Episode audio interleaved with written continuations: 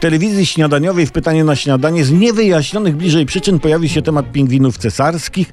Współprowadząca program zapodała informację, że te pingwiny są w stanie pływać w wodzie o temperaturze minus 60 stopni Celsjusza. No przebestie, przebestie. No, nikt nie zwrócił prezenterce uwagi, że jej wypowiedź jest błędna, piszą w komentarzu. Czy rzeczywiście błędna? Ho.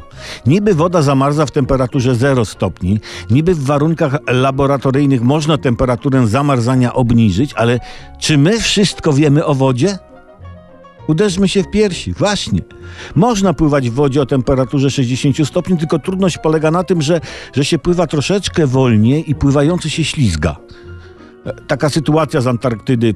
Podpuszcza jeden pingwin drugie, drugiego. E, ziom, ale zimno, nie? Ale zanurkujesz w wodzie, jak ma minus 60? A co nie? W telewizji w Polsce mówili, że można.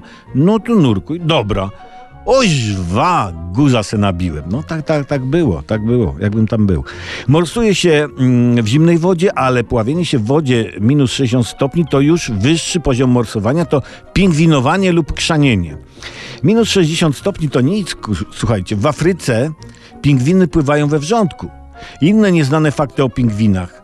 Jak zalejesz, no, no bo na przykład jak zalejesz pigwę spirytusem, to masz pigwówkę, nie? A jak zalejesz pingwina spirytusem, to masz nalewkę pigwówkę, pingwinówkę. No, no cóż, no to jest tak jak ktoś czerpie informacje o pingwinach z dokumentalnego filmu Pingwiny z Madagaskaru. Polecamy, to jest Biblia wiedzy o tych sympatycznych płazach.